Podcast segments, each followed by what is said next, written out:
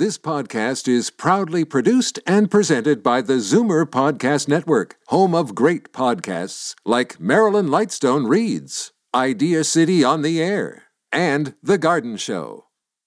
The most memorable interviews and listener calls from the week that was on Fight Back with Libby Znaimer.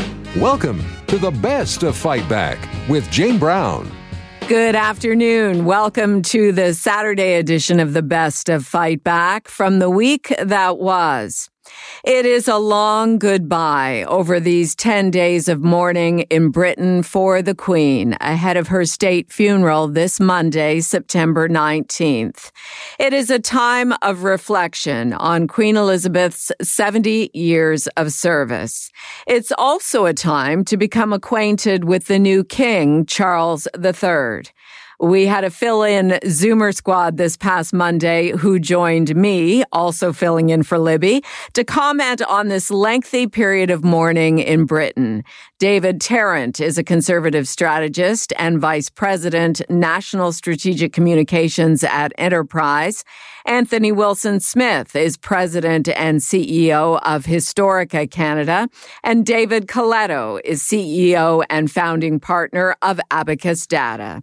I asked David Coletto first, what do you make of the tradition and ceremonies around the Queen's death?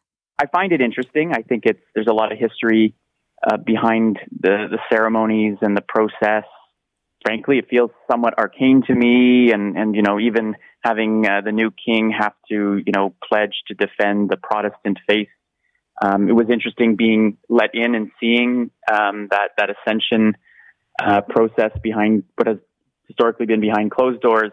Um, I think was it was a great for the public to be to to be uh, included, but I do think that I think there's a lot of people watching who are wondering why we have to go through all of this and, and what you know the purpose is and whether there's opportunities to modernize some of uh, you know the uh, the ceremonies behind what is a an important institution, but one also that is, I think, for many Canadians and I, I assume other subjects of the Commonwealth, one that they don't quite understand why we still have. No, and I appreciate your honesty and your perspective as a millennial, uh, David Coletto. And uh, it's not unlike what my children are feeling, uh, you know, grown adults in their late 20s, feeling very similarly to the way you're feeling. Um, I'm going to take your question and put it to Anthony Wilson Smith at Historica Canada. Why all this pomp and circumstance over 10 days? Well, I'll tell you what it reminds me of is an important political distinction between Britain and Canada, among others, and the U.S., which is that in the U.S., all of the pomp and circumstance and ceremony and everything else are concentrated in the office of the person who's elected, the president.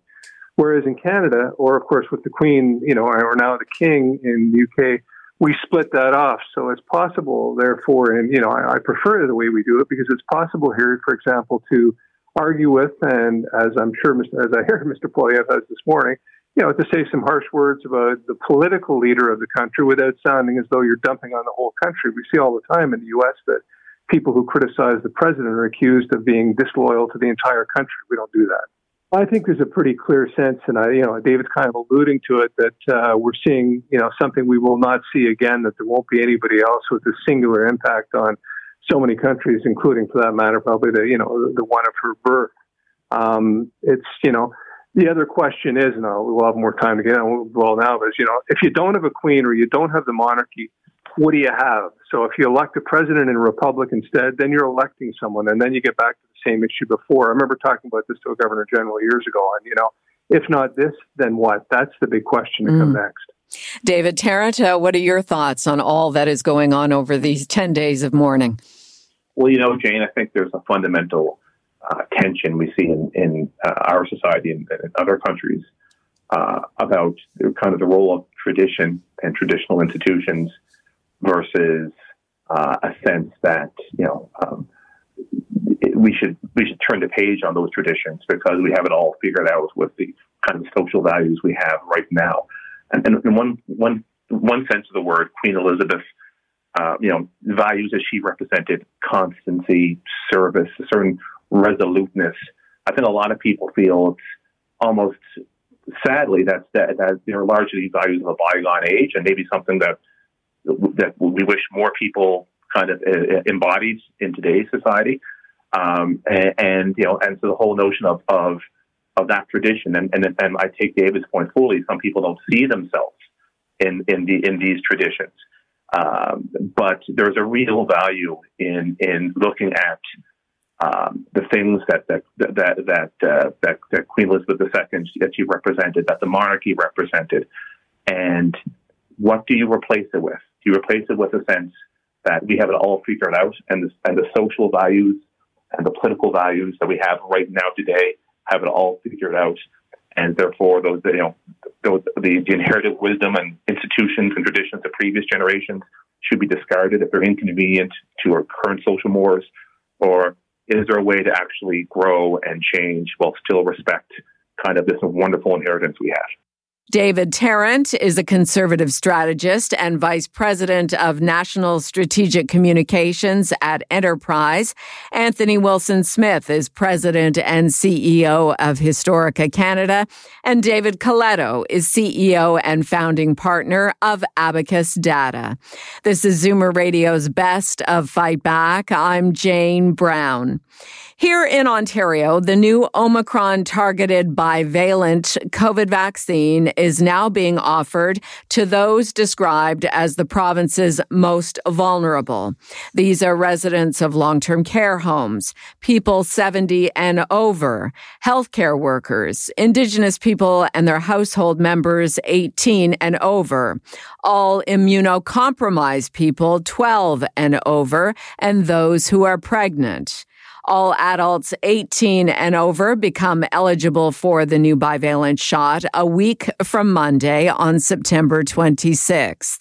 Joining me to discuss these significant changes in the COVID vaccine rollout, Dr. Barry Pakes, Medical Officer of Health for York Region, and epidemiologist Dr. Tim Sly, Professor at the School of Occupational and Public Health at Toronto Metropolitan University. I asked Dr. Sly first about this new vaccine and how it's different from the original COVID vaccine. It contains components from the original uh, virus we all experienced uh, about two years ago. Almost difficult to say that now. Together with some components from the uh, Omicron family. The particular components here are taken from the BA1 group, which caused that horrible spike back, if you remember, in the winter of mm-hmm. this year. Uh, but it's still very, certainly very relevant to the Omicron stuff we have at the moment. Uh, Dr. Sly, do you think, in your professional opinion, we should have waited for the bivalent vaccine that targets BA4 and BA5 Omicron subvariants? No, I'm sure Dr. Pakes has got some really good inside information on this, but from my uh, information, it, it's it's appropriate to bring this out now. The protection is going to be uh, excellent. And uh, yes, of course, as it, as the new new variants and the subvariants come out, so vaccines will try and catch up after a period of time. But that's no sense in waiting until the very uh, best one comes out because you're going to miss those opportunities for being protected in, in the intervening period. Okay, Dr. Pakes, uh, are you in agreement with that? Is this the right bivalent vaccine for us to be receiving? Yeah, I would definitely agree with Dr. Sly that right now it's it's what's available and it's the thing we should be getting. And there there isn't terrific evidence, or there there isn't going to be until after the fact, really, about which one might be very slightly better. The the you know one for the BA four or five that might come out in the future versus the BA one Moderna. Uh, and Moderna actually historically was marginally better, even though many people in Ontario were a little bit hesitant about it. Um, so I would definitely say, you know, for anyone considering it, I, I would not wait. We're, you know, the main reason we're getting that bivalent out right now is to prevent the you know morbidity mortality people having to go to hospital or, or potentially worse in the fall. And so you know for that purpose now or the next couple of weeks uh, is, is going to be the time you want to get it not whatever may come in the future. Okay. Now there was no fanfare with this announcement. That is a first uh, for the entire covid vaccine rollout in ontario. We found out that people were eligible after they were actually eligible. Do you know why this was the case dr Pakes well, you know, uh, there's a lot of fanfare in the in the vaccine community. Certainly, um, you know, the, the, it, you know, there hasn't been a uh, a big press conference, and you know, we we have certainly um, been preparing for this for quite some time. You know, obviously, it's unfortunate that the announcement came, you know, a, a, few hours after or a little bit after the eligibility started. Um, but you know, I, I think it's not. Uh, we we don't need to focus too much on that. Okay. I, I think the main thing really is the difference between this and previous vaccine rollouts is, you know, we are getting this early, uh, early enough to prevent a, a surge, and and really, you know, the history of COVID until this point, you know, we've really been trying to vaccinate people with the first, second, and then third, and then and then fourth dose um, you know, while we're in the middle of, of quite serious waves. And so now we have this opportunity to vaccinate, you know, preventively really before the wave comes. So, you know, whether that announcement was a couple of hours earlier or later, or even, you know, a week earlier or later, you know, the focus now is getting that vaccine into folks over the next couple of weeks prior to what we're expecting to happen, you know, likely in the late fall. Dr. Sly, what can we expect in terms of we get this bivalent shot in the fall? What comes after that? Uh, if there's anything that's been uh, characterized with this virus, is it's the uncertainty and the surprises that appear almost every week. Uh, if you ask that question, I think if uh, uh, Corinne asked that question, say in six months, we might have a much firmer answer as to how long it takes and how, what the waning immunity is like. But even that changes with with people and their age group and their background uh, medical conditions. So it's very uncertain. Epidemiologist Dr. Tim Sly, professor at the School of Occupational and Public Health at Toronto Metropolitan University, and Dr. Barry Pakes, medical officer of health for York Region.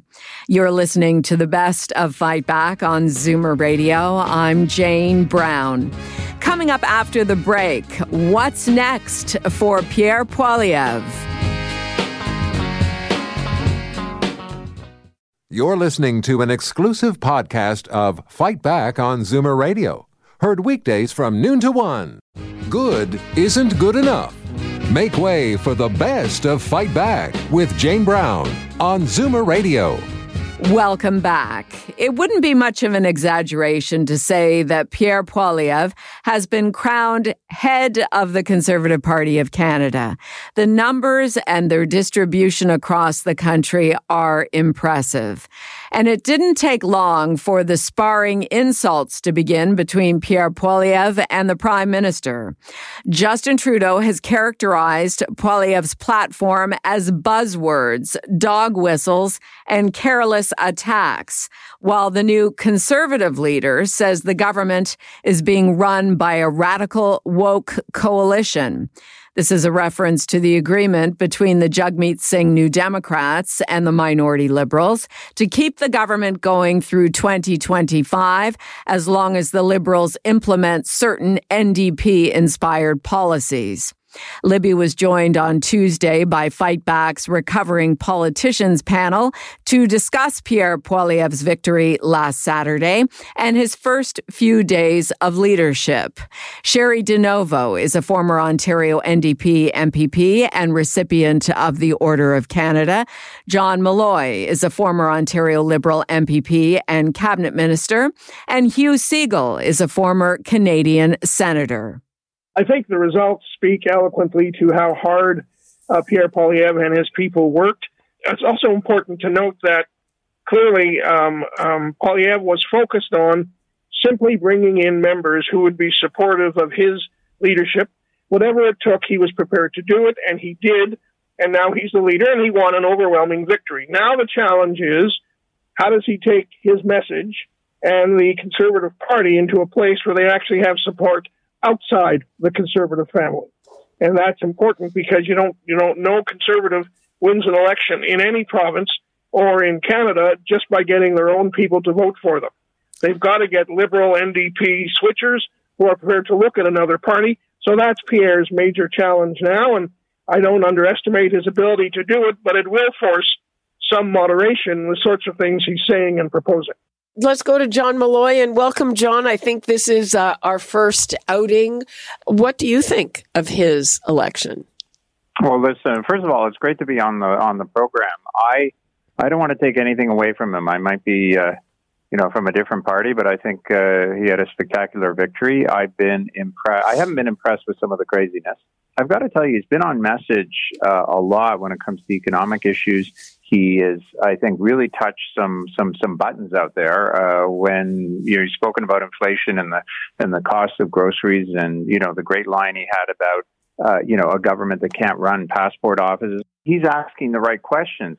The problem he's going to have is that he's he's got everyone's attention, but over time, people are going to start to say, "Well, what are the answers?" And he doesn't really have a lot of answers. I mean, you know, I watched his speech Saturday night, very, very well done, but you know, there was no substance there. I mean, you know, cutting cutting the deficit to get rid of inflation may sound good, but if if cutting the deficit means taking money out of the pockets of people through through either higher taxes or less services or less in terms of transfers, I mean, people are going to start to kick the tires of this car and uh, that'll be when the when the questions arise. But I, I don't want to uh, you know I want to give him credit. He he he did a great job in terms of his campaign, and he did a great job in terms of addressing some of the issues that people care about. And I think uh, you know my, my my former colleagues there in the Liberal Party could could learn some lessons from him about talking about things that people care about. Cheri, um, one of the things about Pierre Poilievre, he has characterized the agreement between the Liberals and the NDP as a radical woke coalition. So, uh, are they radically woke?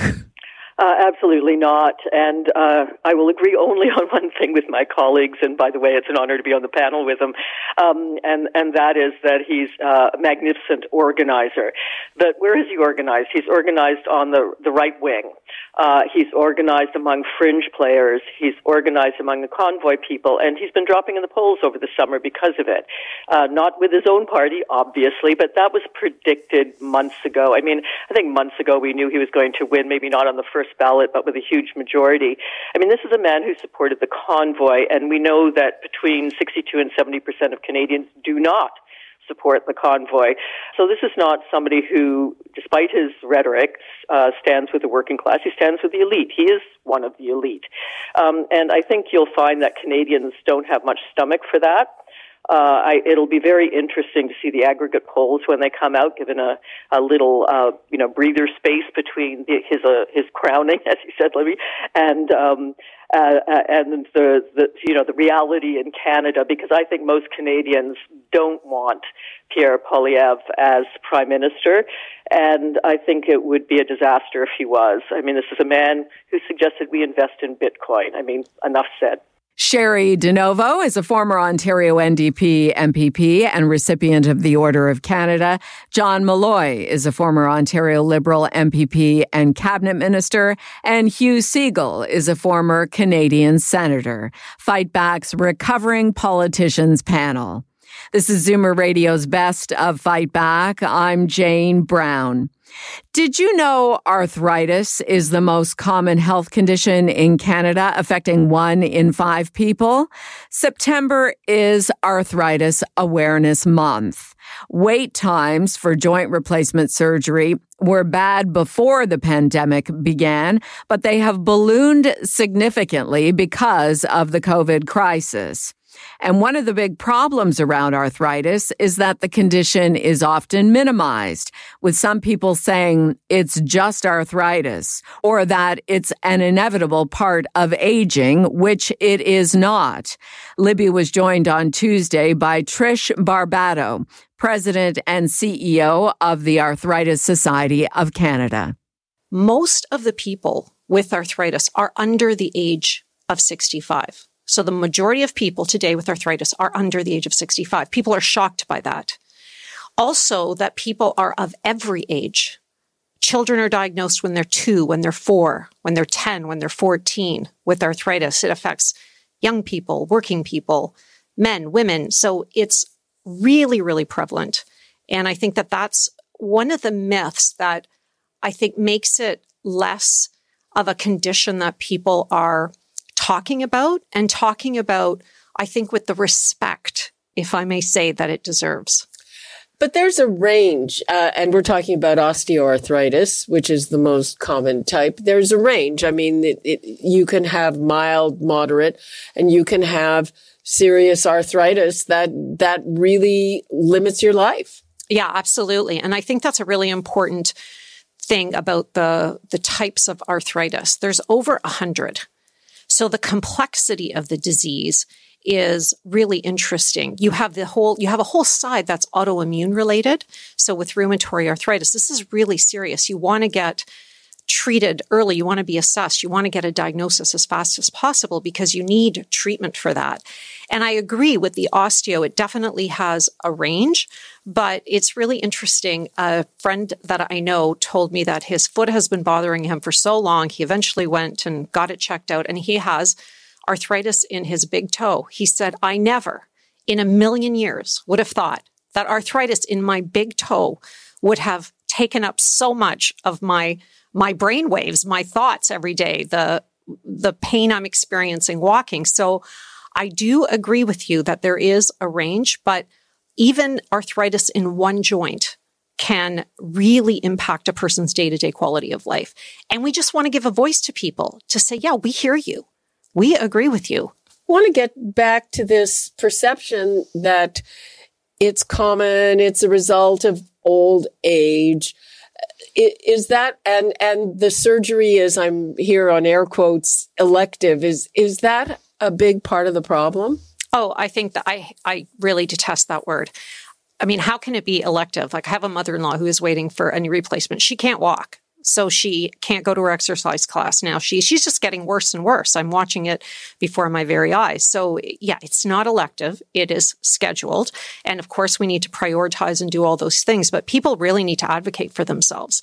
Sometimes I think that you know we really miss people, and I've heard of people who they thought that their appointment was set, but they hadn't gotten a confirmation, or they thought they had an appointment, but then they didn't. And so I think keeping up to date with your doctor to get you that appointment to the surgeon, with the surgeon to make sure that you're fully prepared, you have all your questions, you have someone with you, just really helping to make that as seamless as possible is really important.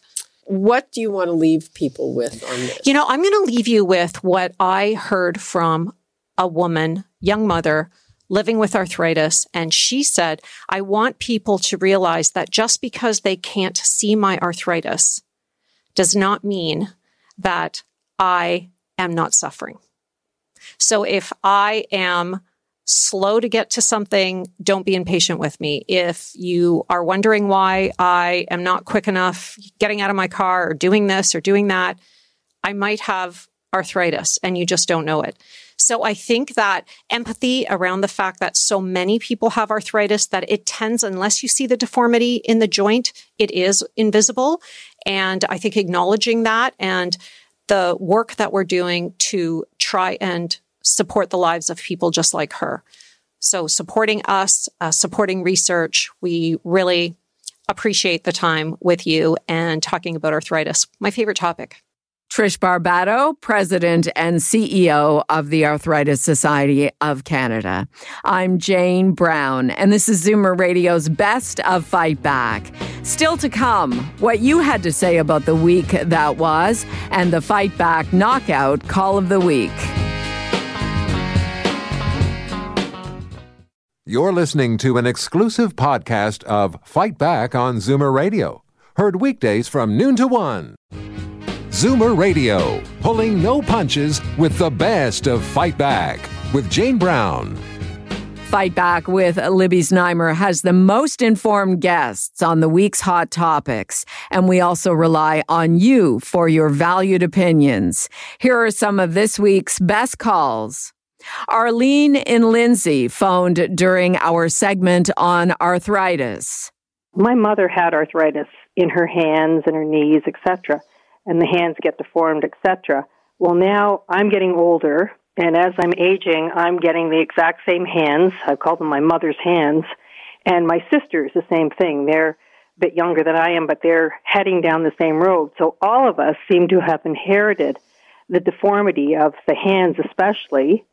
And um, we're not sure why or etc. Especially now after I'm hearing this, it's not inevitable. Well, for us, it seems that it's going to be inevitable, and it is inevitable because it's happening to me personally. And now, Fight Back's Knockout Call of the Week. There were a lot of great calls this week, but the winner of the Fight Back Knockout Call of the Week is Maureen in North York. Who phoned to talk about how impactful it has been to watch the journey of the Queen's coffin ahead of Monday's state funeral.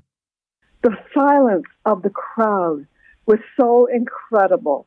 The respect for uh, Queen Elizabeth, our former Queen Elizabeth, and you know she was a voice, such a steadying influence on our world through all tumultuous events. And one of the things I'm going to miss is her speech at Christmas.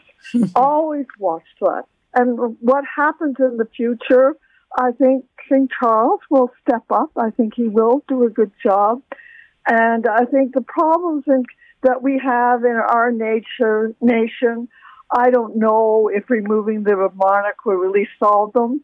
I said, but those are things in days to come. That does it for today's Best of Fight Back on Zoomer Radio. If you'd like to qualify for the Fight Back Knockout Call of the Week, phone us noon to one weekdays.